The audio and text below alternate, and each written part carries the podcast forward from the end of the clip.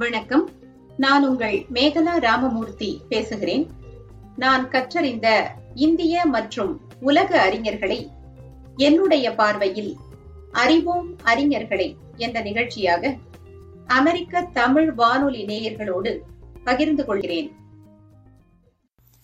இசை தமிழுக்கு ஏற்றம் தந்த ஏந்தல் விபுலானந்த அடிகள் தொன்மா இலங்கை என்று சங்க நூலான சிறுபானாற்றுப்படை சிறப்பிக்கின்ற ஈழ வளநாட்டிலே சாமித்தம்பி கண்ணம்மை இணையருக்கு திருமகனாய் தோன்றினார் விபுலானந்தர். ஆயிரத்தி எண்ணூற்று தொன்னூற்று இரண்டாம் ஆண்டு மார்ச் இருபத்து ஆறாம் நாள் பிறந்த அவருடைய இயற்பெயர் மயில்வாகனன் என்பதாகும். பிள்ளைப் பருவம் எய்திய பின் தம் தந்தையார் உள்ளிட்ட நால்வரிடம் தொடக்க கல்வி பயின்ற மயில்வாகனர் பின்பு வைத்தியலிங்க தேசிகர் என்பவரிடம் தமிழும் வடமொழியும் பயின்றார். தம்முடைய பன்னிரண்டாம் வயதிலேயே செய்யுளியற்றும் பேராற்றல் கைவரப் பெற்றவரானார். ஆங்கில மொழியிலும் புலமை பெற்று திகழ்ந்த மயில்வாகனர் மதுரை தமிழ்ச்சங்கத்தார் நடத்திய பண்டிதர் தேர்வில் வெற்றி பெற்றார். மதுரை தமிழ்ச்சங்க தேர்வில் வெற்றி பெற்ற முதல் ஈழத்தமிழர் எனும் புகழுக்கு உரியவர் மயில்வாகனரே என்பது மனங்கொள்ளத்தக்கது. பின்னர் லண்டன் பல்கலைக்கழகம் நடத்திய இளங்கலை அறிவியல் தேர்விலும் தேர்ச்சி பெற்றார். அப்போது ஸ்ரீ ராமகிருஷ்ண இயக்கத்தைச் சேர்ந்த துறவியான சர்வானந்தர் என்பவர் இலங்கைக்கு வருகை புரிந்தார். சர்வானந்தரின் எளிய தோற்றமும் இனிய பேச்சுக்களும் மயில் வாகனரை பெரிதும் கவர்ந்தன. யாக்கை நிலையாமை குறித்து அவரிடம் விளக்கமாக கேட்டறிந்த மயில்வாகனருக்கு நிலையில்லா உலக இன்பங்களில் திளைப்பதினும் பற்றற்ற துறவு நிலையே உயர்ந்தது எனும் எண்ணம் ஏற்படலாயிற்று. ராமகிருஷ்ண இயக்கம் சமயத்துக்கும் சமூகத்துக்கும் ஆற்றி வருகின்ற அருந்தொண்டுகள் அவரை ஈர்த்தன. எனவே சமயம் குறித்தும் தத்துவம் குறித்தும் மேலும் பல கருத்துக்களை அறிய வேண்டி அவற்றை ஊன்றி படிக்கலானார். இலங்கையில் தமிழ் மொழியை வளர்க்க வழிவகை ஏதும் இல்லாமையை கண்ட மயில்வாகனர் தமிழ் மொழி வளர்ச்சிக்காக கழகம் ஒன்றை நிறுவதற்கு பெரு முயற்சி மேற்கொண்டு ஆரிய திராவிட பாஷா விருத்தி சங்கத்தை தொடங்கி வைத்தார். அச்சங்கம் இன்று வரை எத்தனையோ பண்டித மணிகளை ஈழ நாட்டுக்கு அளித்திருக்கின்றது. ரவீந்திரநாத் தாகூரின் கீதாஞ்சலியில் மயில் வாகனருக்கு மிகவும் விருப்பம் உண்டு ஆதலால் அக்கவிதைகளுள் சிலவற்றை தெளி தமிழில் மொழிபெயர்த்தார். ஸ்ரீ ராமகிருஷ்ண விஜயம் திங்களிதழில் கீதாஞ்சலி மொழிபெயர்ப்பை கடவுள் வணக்க செய்யுள்களாக அளித்துள்ளார் அவர். சர்வானந்தரை சந்தித்த காலத்திலேயே மயில் வாகனரின் மனத்தில் தோன்றிய துறவர எண்ணம் மேலும் வேகம் கொள்ளத் தொடங்கியது. இனியும் தாமதிக்க கூடாது என கருதிய அவர் ஆயிரத்து தொள்ளாயிரத்து இருபத்தி இரண்டாம் ஆண்டு ராமகிருஷ்ண இயக்கத்தில் சேர்ந்தார். அதனைத் தொடர்ந்து சென்னைக்கு வந்த அவர் துறவியாவதற்குரிய நியமங்களை கடைபிடிக்கலானார் ராமகிருஷ்ண மடாலயத்தார் அவருக்கு பிரபோத சைதன்யா என்ற தீட்சா நாமத்தை வழங்கினர். மடாலய வாழ்க்கையை மேற்கொண்டிருந்த காலத்தில் பிரபோத சைதன்யருக்கு தமிழ்ச் சான்றோர் பலரின் உறவு கிடைக்கலாயிற்று. அவர்களுள் குறிப்பிடத்தக்கவர்கள் டாக்டர் உவே சாமிநாதையர் யோகி சுத்தானந்த பாரதியார் ஆகியோர். ராமகிருஷ்ண மடாலயத்தால் வெளியிடப்படும் ஸ்ரீ ராமகிருஷ்ண விஜயம் எனும் திங்களிதழுக்கும் வேதாந்த கேசரி எனும் ஆங்கில திங்களிதழுக்கும் ஆசிரியரானார் பிரபோத சைதன்யர்.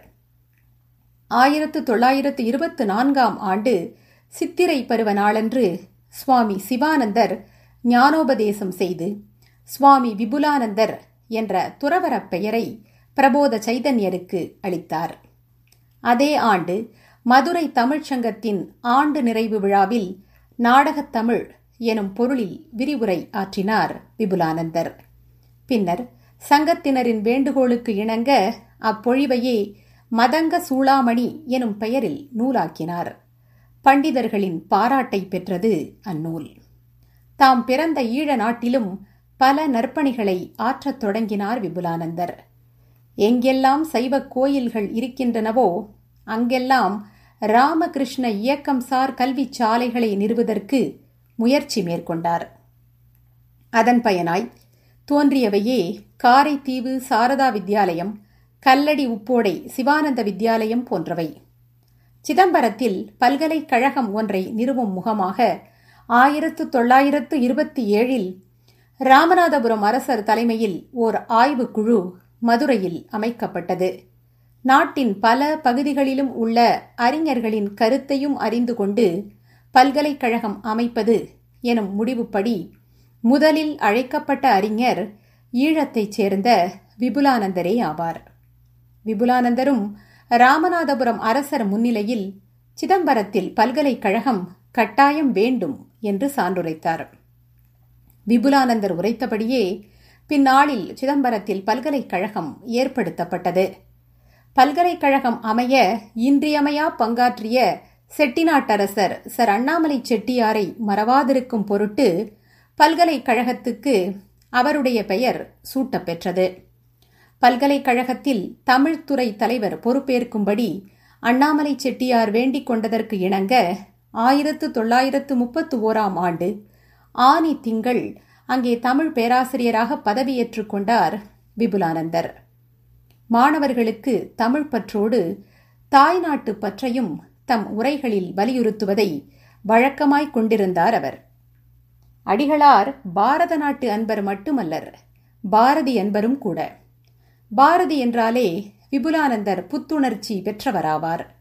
பாரதிதான் தமிழன் வீரத்தமிழன் தேசிய கவிஞன் தமிழகத்தை தட்டி எழுப்பிய வீரன் என்று வீர முழக்கமிடுவார் பாரதி குறித்து ஆங்கிலத்தில் சிறந்த கட்டுரைகளை வரைந்துள்ளார் அடிகளார். அடிகளுக்கு இசையிலும் நல்ல ஆர்வம் உண்டு அண்ணாமலை பல்கலைக்கழகத்தின் தமிழ் துறையில் பணிபுரிந்த போதே தஞ்சையைச் சேர்ந்த க. பொன்னையா பிள்ளை என்னும் இசை வல்லுநரிடம் கர்நாடக இசை பயிற்சியும் பெற்றார் அவர். இலங்கை மட்டக்களப்பு பகுதியில் இருந்த ஒரு வாவியில் இளவேநீர் காலத்தை ஒட்டிய பருவத்தில் இரவு நேரத்தில் தனித்தன்மை வாய்ந்த ஓர் இன்னிசை கேட்பதுண்டு. அந்த வாவியில் வாழும் பாடும் மீன்கள் எனப்படும் ஒரு வகை மீன்களால் உருவாக்கப்படுவது அந்த இன்னிசை. என்று சிலரும் நீரற மகளிர் எனப்படும் தேவ மகளிரால் எழுப்பப்படுவது அந்த இசை என்று வேறு சிலரும் கருதினர். அந்த வாவியானது கடலோடு கலக்கும் இயல்புடையது ஆகலின் கடலில் உள்ள சங்குகள் அந்த வாவிக்குள் புகுந்து எழுப்பும் இனிய இசையாகவே அஃது இருக்க வேண்டும் என்பது விபுலானந்தரின் எண்ணம். வாவியிலிருந்து எழும் அந்த இசையானது யாழின் இன்னோசையை ஒத்திருப்பது கண்டு அதில் நெஞ்சம் பறிகொடுத்த விபுலானந்த அடிகளுக்கு யாழ் இசை குறித்து மேலும் அறிந்து கொள்வதிலும் ஆராய்வதிலும் மனம் செல்லலாயிற்று.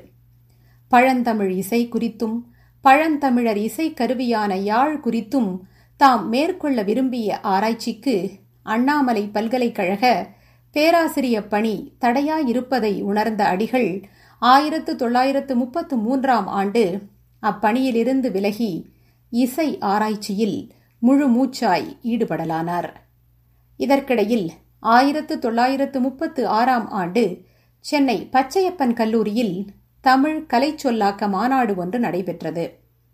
சொல்லாக்க கழகம் உருவாக்கியிருந்த கலை சொற்களை ஆய்ந்து அவற்றில் எவற்றை கொள்ளுவது எவற்றை தள்ளுவது என முடிவு செய்யும் நோக்கில் கூட்டப்பட்ட அம்மாநாட்டின் பொது தலைவராக விபுலானந்த அடிகளார் விளங்கினார்.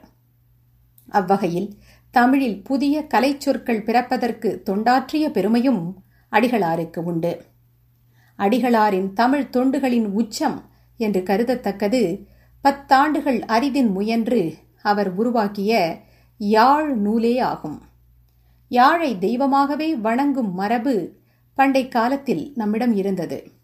யாழுக்குரிய தெய்வத்தின் பெயர் மாதங்கி என்கிறார் நச்சினார்க்கினியர் தம்முடைய சீவக சிந்தாமணி விளக்க உரையில்.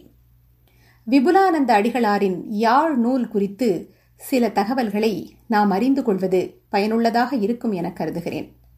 இந்த யாழ் நூலானது பாயிரவியல் யாழ் உறுப்பியல் இசை நரம்பியல் பாலை திருவியல் பண்ணியல் தேவாரவியல் ஒழிவியல் எனும் ஏழு பகுதிகளை கொண்டிருக்கின்றது. பாயிரவியலில் இசை நரம்புகளின் பெயர் அவற்றின் முறை ஓசை அவற்றுக்கு பிற்காலத்தார் வழங்கிய பெயர்கள் முதலிய பல விவரங்கள் விளக்கப்பட்டுள்ளன. யாழ் உறுப்பியல் என்ற இரண்டாவது பகுதி வில் யாழ் பேரியாழ் சீரியாழ் மகரயாழ் செங்கோட்டியாழ் சகோடையாழ் என அக்காலத்தில் புழக்கத்தில் இருந்த யாழின் வகைகளையும் அவை எழுப்பும் ஒலிகளையும் விவரிக்கின்றது. இசை நரம்பியல் எனும் அடுத்த பகுதி ஏழு இசைகள் பிறக்கின்ற முறை இசை நரம்புகளின் சிற்றெல்லை பேரெல்லை ஏழு தானங்கள் முதலியவற்றை விளக்குகின்றது. அடுத்து வருகின்ற பாலை திரிவியல் எனும் பகுதியில் பாலை என்ற சொற்பிறப்பு குறித்தும் அதன் வகைகள் குறித்தும் விளக்குகின்ற விபுலானந்தர் சிலப்பதிகார அரங்கேற்று காதையில் வருகின்ற யாழாசிரியன் அமைதி எனும் செய்யுட்பகுதிக்கும் இங்கே உரை விளக்கமளித்திருப்பது குறிப்பிடத்தக்கது. பண்ணியல் என்ற பகுதி நாற்பெரும் பண்கள் அவற்றின் திறம் பழந்தமிழ் இசை மரபிற்கும் வடநாட்டு இசை மரபிற்கும் உள்ள தொடர்பு முதலியவற்றை நமக்கு அறிய தருகின்றது. ஆறாவதாக வருகின்ற தேவாரவியல் தேவாரம் எனும் பெயர் காரணம் அதன் யாப்பமைதி இசை அமைதி குறித்த செய்திகளை தருகின்றது. இறுதி பகுதியான ஒழிபியல் இசைக்கணிதம் அலங்காரங்கள் தாள அமைதி போன்றவற்றை பேசுகின்றது. அடிகளாரின் ஆழ்ந்த இசை அறிவுக்கும் நுட்பமான ஆராய்ச்சிக்கும் யாழ் நூல் சிறந்ததொரு சான்றாக திகழ்கின்றது எனலாம். விபுலானந்தரால் அரும்பாடுபட்டு உருவாக்கப்பட்ட இந்த யாழ் நூல் கரந்தை தமிழ்ச் சங்கத்தின் ஆதரவில் திருக்கொள்ளம்பூதூர் திருக்கோயிலில் ஆயிரத்து தொள்ளாயிரத்து நாற்பத்தி ஏழாம் ஆண்டு ஜூன் திங்களில் அரங்கேறியது. இந்நூலை ஆங்கிலத்தில் மொழிபெயர்க்க வேண்டும் என அறிஞர் பெருமக்கள் பலர் வேண்டுகோள் விடுத்தனர். எனினும் விபுலானந்த அடிகளாரின் உடல் நிலை அவ் எண்ணங்களை எல்லாம் ஈடேற்றுவதற்கு ஒத்துழைக்க மறுத்தது. யாழ் நூல் அரங்கேற்றத்தின் போதே சோர்வுற்றிருந்த அவர் இலங்கை சென்றதும் நோய்வாய்ப்பட்டார். எனினும் அதனை பொருட்படுத்தாது யாழ் நூலை ஆங்கிலத்தில் மொழிபெயர்க்கும் பணியிலும் அத்தோடு திருக்குறளுக்கு ஓர் புத்துரை வரையும் முயற்சியிலும் அவர் ஈடுபடலானார். அதனால் அவருடைய உடல் மேலும் தளர்வுறவே கொழும்பு மருத்துவமனையில் அனுமதிக்கப்பட்டார். அவர் பூரண ஓய்வு கொள்ள வேண்டும் என மருத்துவர்கள் அறிவுறுத்தினர். ஆனால் யாரும் எதிர்பாரா வண்ணம் ஆயிரத்து தொள்ளாயிரத்து நாற்பத்து ஒன்பதாம் ஆண்டு ஆடி திங்கள் பத்தொன்பதாம் நாள் அடிகளாருடைய உயிர் நிரந்தர ஓய்வை தேடிக்கொண்டு விட்டது தம்முடைய ஐம்பத்து ஐந்தாம் அகவையிலேயே அந்த பேரறிஞர் ஈசனின் திருவடி நிழலை நாடிவிட்டார். ஈழ நாட்டுக்கு பேரும் புகழும் ஈட்டித் தந்த அந்த அறிவொளி சுடர் அணைந்தது கண்டு இலங்கை மக்கள் கண்ணீர் பெருக்கினர். அடிகளாரின் அருந்தமிழ் தொண்டுகளை அறிந்த தமிழ்நாட்டுச் சான்றோரும் ஆறா துயருற்றனர். மானுட வாழ்வின் நிலையாமையை ஒவ்வொரு மனிதனின் மரணமும் மண் உலகுக்கு உணர்த்தி கொண்டுதான் இருக்கின்றது. எனினும் நாட்டுக்கும் மொழிக்கும் மக்களுக்கும் நற்றொண்டாற்றும் அறிஞர் பெருமக்கள் தாம் மறைந்தாலும் தம் நூல்களாலும் செயற்கரிய செயல்களாலும் என்றும் வாழ்ந்து கொண்டுதான் இருக்கிறார்கள். அவ்வகையில் இசைத்தமிழின் பெருஞ்செல்வமாய் திகழும் யாழ் நூல் விபுலானந்தரின் புகழை என்றும் மீட்டிக் கொண்டிருக்கும் தமிழ் மக்களுக்கு அவரை நினைவூட்டிக் கொண்டிருக்கும். அமெரிக்க தமிழ் வானொலி நேயர்களே உங்களிடமிருந்து வணக்கம் கூறி விடைபெறுவது மேகலா ராமமூர்த்தி. இந்த நிகழ்ச்சி பற்றிய உங்கள் கருத்துக்களை American Tamil radio at Gmail dot com என்ற முகவரிக்கு மின்னஞ்சல் வழியாக தெரியப்படுத்துங்கள். நன்றி.